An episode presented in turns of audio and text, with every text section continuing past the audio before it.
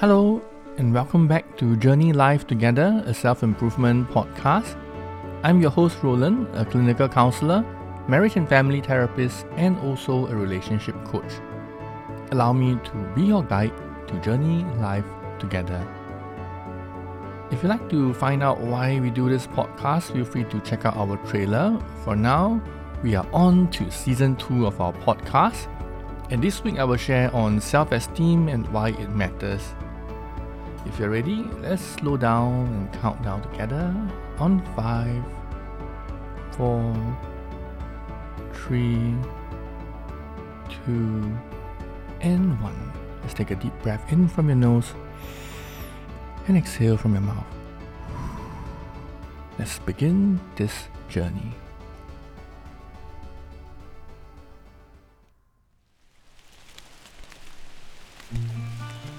Self esteem. So, what exactly is self esteem? I wonder when did you first learn about this term self esteem? Did it relate to the notion low self esteem? Do you know that there are actually three types of self esteem? Low self esteem, overly high self esteem, and healthy self esteem. Do you know how are our self esteem formed and what needs to happen to rebuild our self esteem? Let's begin by first learning how to define self esteem. Self esteem can be defined as the way we value or perceive ourselves. I say again, self esteem is the way we value and perceive ourselves, and this can be based on the opinions and beliefs we hold about ourselves. And this can be subjective, meaning to say, how we see ourselves and how others see us can be different. Self esteem is an important pillar in life because how we see and value ourselves can impact the way we interact with others.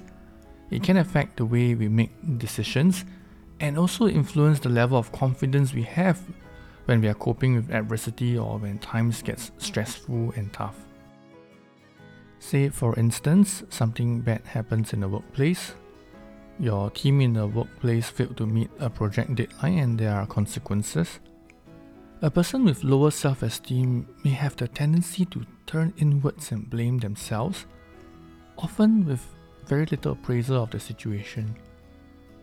Such a person may feel inferior about themselves and habitually apologize to others even when it is not their fault or it is clear that it is the fault of another. To be assertive and set boundaries with others is hard because it is an unfamiliar experience it is easier to accommodate to others, but often in doing so, such a person will give up their own priorities and needs. Is this someone you? Now, the polar opposite of a person with low self esteem will be a person with overly high self esteem. Such a person may feel superior over others and find it hard to accept their flaws or take ownership of how they may have contributed to a problem or mistake. There's a greater tendency to see the faults of others and be critical towards them when they make a mistake. This could be because they set high expectations of themselves and expect that of others as well. But setting such high standards forms a high wall and makes it hard to build collaborative relationships with others. Is this someone you? Dear friends, self esteem is not all or nothing. It is very rare for one to be sitting in a sweet spot with a perfectly healthy self esteem. We could sit in a spectrum of low or overly high self esteem. Being aware of where we are in this spectrum is a wonderful starting point that guide and inform us of what we should do to adjust ourselves so that we can get back into the range of having a healthy self esteem. Now, the question is this you may ask, Roland, why do some people have low self esteem or others have overly high self esteem? My answer is this we're not born this way. It's different that someone is a right hander or left hander. We're not born with low or overly high self esteem this is often the result of our early life experiences that have shaped us to how we see and value ourselves. And this can change when we grow in our self awareness and we start to empower ourselves with new decisions to charter a new direction forward. But let's trace back to the past. For some, as a child who grew up experiencing very harsh punishment, could learn to process these negative experiences as their fault without any appraisal of the situation or context. When something bad happens, they may grow learning that it's their fault, and they quickly internalizes that there's something wrong with them. But parents and caregivers could be wrong too. They could be unreasonable or hold unrealistic expectations on their children. Yet, parents can also be right in their intentions, yet may be lacking to provide the appropriate extent of guidance, support, and encouragement. As a result, a child may lose confidence to believe in themselves that they can do it. For some children, they find the pain of making mistakes so unbearable that they avoid trying altogether. For some children, instead of doing nothing, they will do everything they can to prevent themselves from failing so that they will not be shamed or rejected by their parents, caregivers, or even peers. Both of these are what we call a safety behavior a child learns to prevent themselves from re experiencing the pain of failing or making mistakes because this will remind them that they're not good enough, they are useless, they are disappointment to others. Part of healthy development of self esteem comes from praise, validation, and encouragement. Some parents and caregivers just don't know how to praise, validate, or encourage their children during their formative years. This is because they may not have experienced it themselves as a child. Some parents are unavailable for their children because they're both working and busy, while some parents just lack the skill sets of knowing how to do so. Dear friends, I wonder how you're feeling as you're listening to this podcast episode. For some, I know it may not be easy. Here's a little word of encouragement. No parent is able to fully meet all of our emotional needs.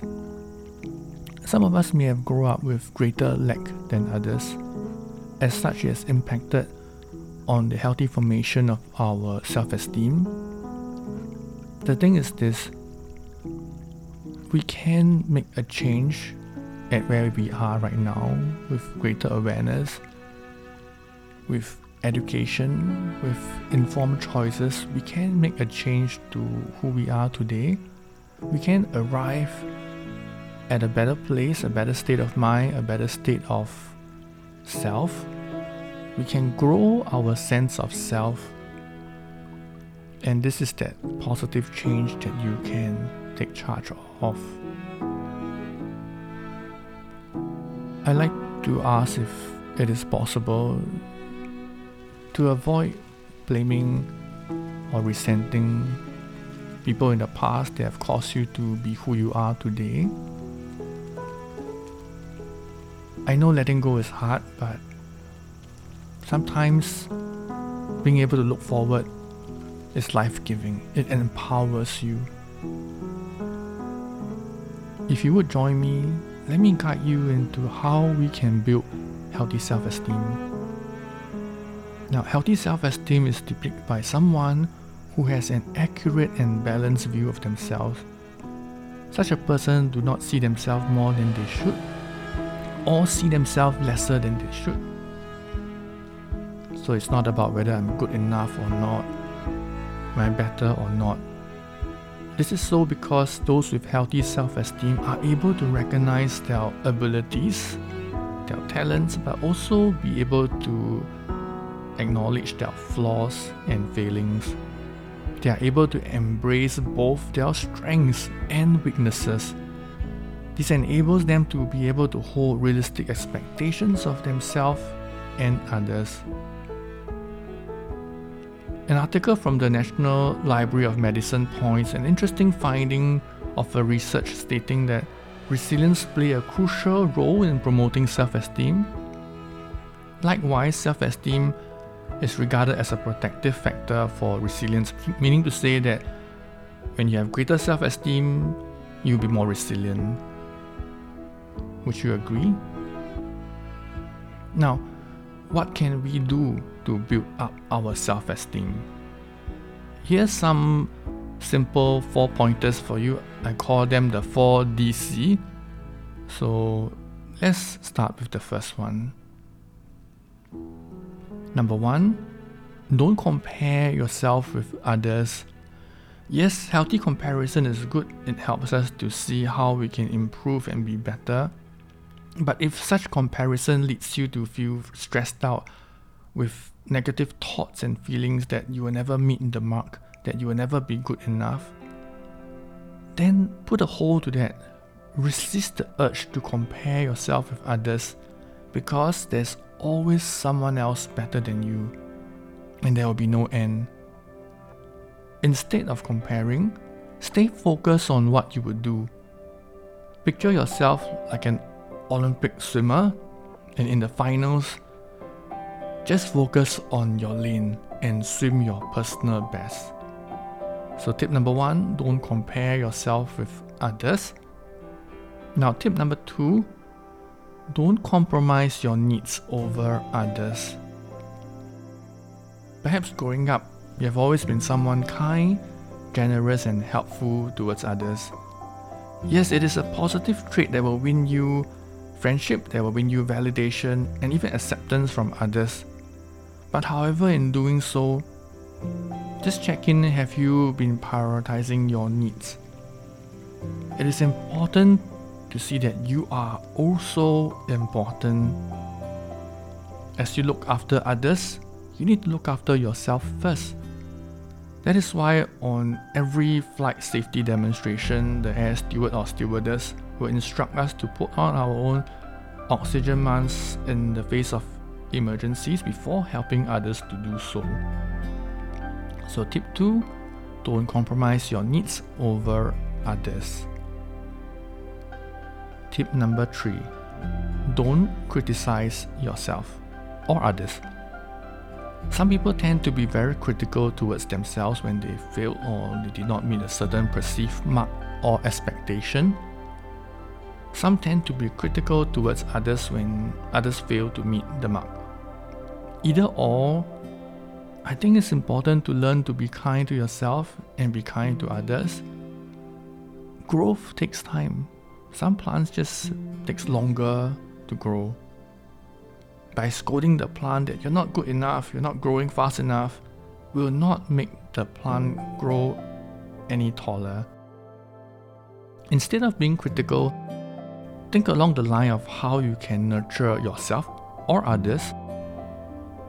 Think along the line of what brings the right amount of guidance, support, and encouragement. I say again, the right amount of guidance, support, and encouragement. These are like sunlight, water, and fertilizer, the important nutrients that a plant needs to grow. Tip number three don't criticize yourself or others. Now, the final tip, tip number four don't conclude too quickly about yourself or others. What do I mean? Some people tend to conclude with statements like this You will never work, I'll never make it, you will never change, you're always like this. Dear friends, when we make such conclusion, we close the door of possibilities and opportunities for change and growth. Let's learn to counter this by learning to be open, really open. Learn to say things like, I will try, I will try another way, I'll never say never, we can do this, let's find a way around this. Such conclusions are life giving and it will bring you and others out of a rut when you're stuck. Tip number four don't conclude too quickly about yourself and others. Dear friends, you are more than what you think you are capable of. You have potential. To the others around you, say the same. They have great potentials. They can grow, they have capacity to be a better version of themselves. You can say this to people close to you, your friends, your peers, your loved ones, your children, your spouse. You're more than what I think you are. And it's so wonderful that you are you. Acceptance is a life giving gift that you can offer to another. Well, I hope this ties up this episode number one, like the part one of the series on sense of self. And I hope you found all these suggestions useful. These are the little steps you can take to start building up your self esteem. So just let me repeat the four D's again. Number one, don't compare yourself with others. Number two, don't compromise your needs over others. Number three, don't criticize yourself or others. Number four, don't conclude too quickly about yourself and others. Feel free to improvise, add on, or adapt to make this work for you. If you'd like to learn more about how you can build up your sense of self, stay tuned to our next episode on self care. Learn why it is hard for some people to care for themselves. Learn to gain some useful handles on how you can build a life giving habit of self care. Before we end this episode, here's a quick note of disclaimer. The views, expressions, and suggestions brought up in this episode are meant for educational and informational purposes only it is not intended to, nor should it serve as a substitute for medical advice rendered to you by your therapist, doctor, or other healthcare professionals. When in doubt, always seek advice from your individual therapist, doctor, or qualified healthcare professionals with the questions or concerns you have in regards to the particular situation, challenges, or conditions you may be facing that you came to be aware while listening to this episode.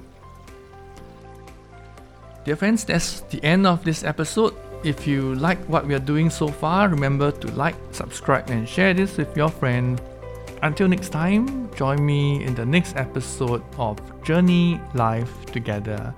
Take care and stay well.